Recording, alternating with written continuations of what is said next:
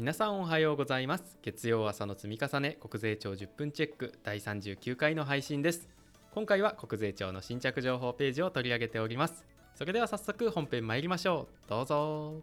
おはようございます。税理士の村木です。おはようございます。税理士の米津です。このシリーズは国税庁の新着情報のうち重要性の高いものを2人で話すトーク企画になっています。えー我々2人の勉強会に参加するイメージで聞いていただければというふうに思います。また若いリスナーさんが多いと聞いてますのでなるべく分かりやすく噛み砕いてお話しできればというふうに思います。それでは今月も新着情報を見ていきたいと思います。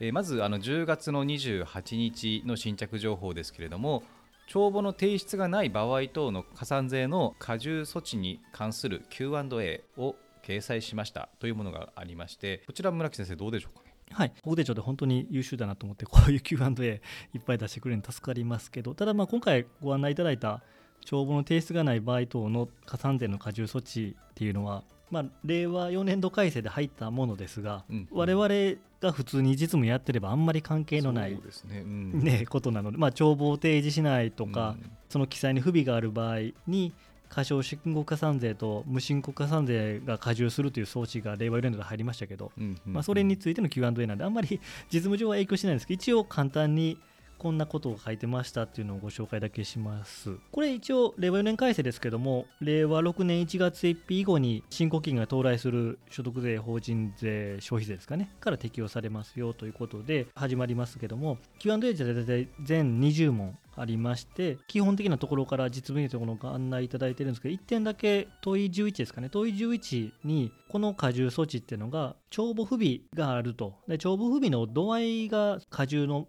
パーセントを決めるんですね。例えば、うん売上の3分の1以上不記載だったら5%加重だよとか、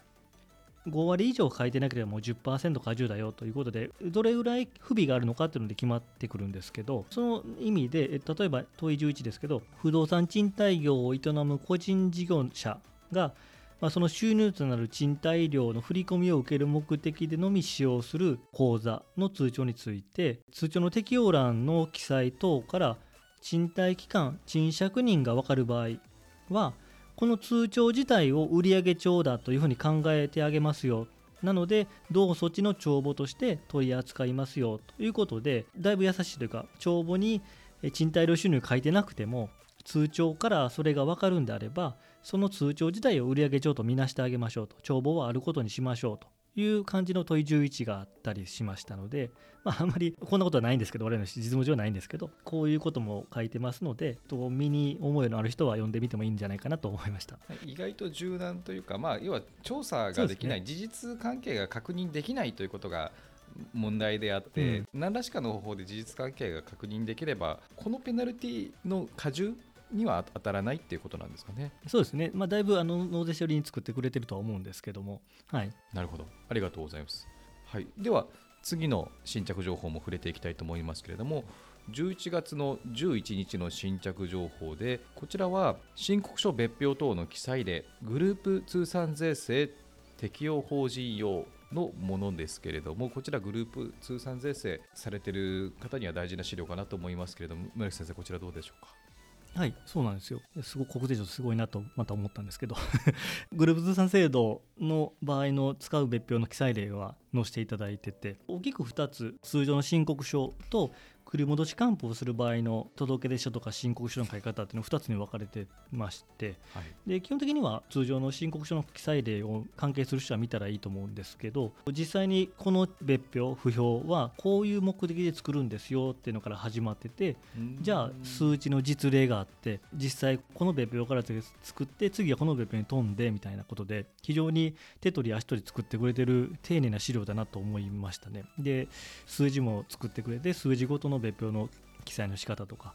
いうのも書いてあるのでこれあのグループ通算制度される方は絶対に見た方がいい資料だと思いました。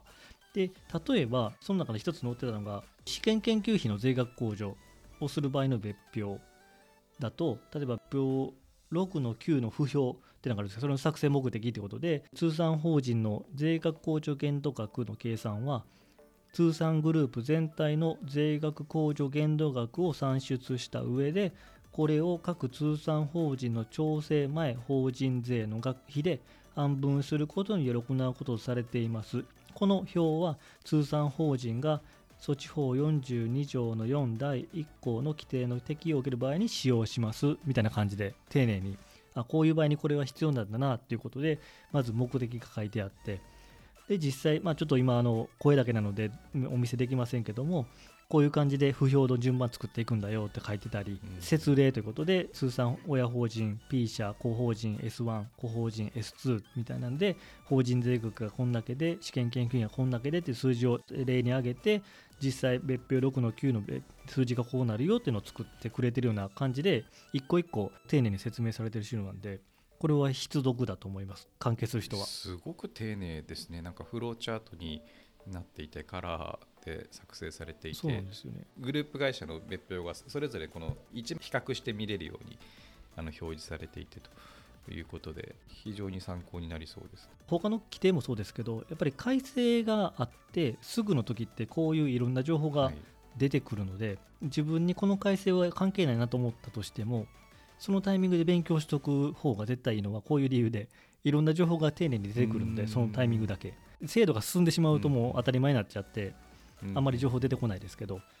初めはやっぱりいろいろ出してくれるのでその自分に今は関係なくても勉強するっていうのはね大事だなと思いましたね。うんうんうん、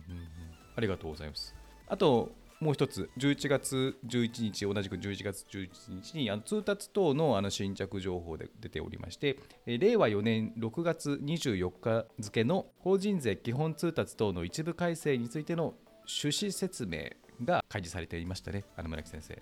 税制改正の回でお話ししましたけど税制改正ってこう税制改正要望から始まりずっと1年ぐらいかけて進んでいって最終的に通達が出てで通達の今回ご説明する軸上解説、まあ、趣旨説明ですねが出て一応一連の税制改正が完了という感じだと私は思ってるのでこの趣旨説明って意外と大事で通達自体は何ヶ月か前に公表されてるので通達は通達で大事なんですけど、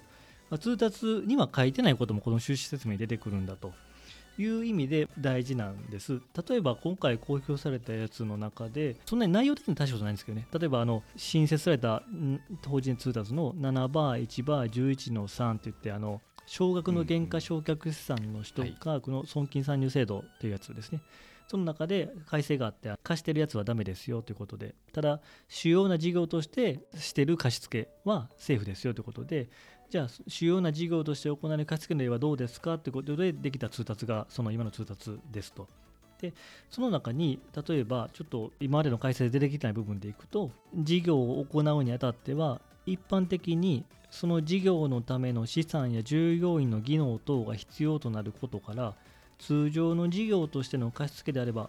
おおむね経営資源を活用して行うものに該当すると考えられるところ法人が行う資産の貸付についてその貸付による収入等の規模が他の主たる事業による収入等の規模と比較して相対的に小さかったとしてもその貸付が経営資源を活用して行われるものである場合には当該類型に該当することに留意が必要である。まあこの一文とかは多分ここで初めて出てきた文言で、まあ、何を書いてるかというと経営資源を活用して行う資産の貸付はセーフですよって書いてるんですね。じゃあ経営資源を活用しててどういうものかというと収入の規模とかじゃないよと。他の収入の方が多かったとしてもあくまで経営資源を使って活用して行われているのであればその政府になる分類になるんだよということで、まあ、そういう形で書いてくれてたりですね。こういうとこは逆にこういう部分でしか説明されてないのでこういうものを拾い上げてあそういう理解釈でいいんだなとかいうふうに考えるとか。あとは通達が公表されましたけどじゃあその通達って何どういう意図でできたんかなっていうところを読み取れる部分もあって例えば規定的には重要性は低いんですけど給与等の支給額が増加した場合の税額控除制度が改正で入り大法人ですけどマルチステークホルダー方針を公表しないといけないっていう話があったと思うんですね。資本金が10億円以上になる会社っていうのは所得拡大促進税制っていうんですかね。まあそのその税制に使うときにはマルチステークホルダー方針っていうのを公表しないといけないと。でじゃあその時の判定基準は常時使用する従業員が1000人以上であるかどうかうんという話があるんですね。で、通達で公表されたときには、例えば公益法人の場合、公益法人って収益事業と非収益事業をやってると思いますけど公益法人の場合はその1000人以上かどうかを判明するときは収益事業の従業員だけじゃなくて全員でいいですよっていう通達が出たんです、なので法人の収益事業に働いてる人だけじゃなくて他の事業で働いてる非収益事業の従業員も含めて1000人を判明しましょうという通達が出たんです。じゃあこれってまあ答えとしてはそれでいいんでしょうけどどういう考え方かっていうのは当然通達公表時には出てなくてじゃあこの築上解説でどう書いてるかというと収益事業の部門と収益事業以外の部門に従事している従業員と区別することは現実的に困難な場面も少なくない。さらに公益法人等の性格上全ての従業員が全体としてその行う事業に貢献しているとも言えるっていう説明してあるんです。区別するの難しいよねという話現実的な話と。で公益法人っていうのは性格上全員でその事業に貢献してるって言えるんじゃないかと、まあ、これはあのもちろん賛否いろいろあると思いますけど、まあ、理由としてはこういう理由を持って先ほどの通達を作ったんだよっていうふうなこういう感じの説明をされているので、なぜこの通達がどういう考えで基づいてできたのかっていうのを確認するって意味でこういうのか読んどかないといけないよっていう話を昔からしてたんです。ありがとうございます。これもまさにちょうどさっき村木先生がおっしゃってたように通達の改正があったその年とかに趣旨説明が出ているってこともあるのですぐ使うとも限らないけれどもやはりどういう背景だったのかっていうのをこうチェックしておくと後々これを実際その通達を見るときにあそういえばこういう背景だったからその通達を読むだけだとなんていうかジャッジが難しいものでも応用が効いてくるっていうイメージですかね。そうですね。全くその通りで。そういう理解をしとくと、例外的な事象が起きても何か対応できるんですよね。感覚で。っていうのもあるのであのこれの繰り返しが大事だろうなと思ってます。ありがとうございます、はい、あと本題から外れるんですけどエピソード33で私が大阪勉強会グループが中央集権だうんぬんかんぬんっていう話をして同じ大阪勉強会グループの浜田先生がブログで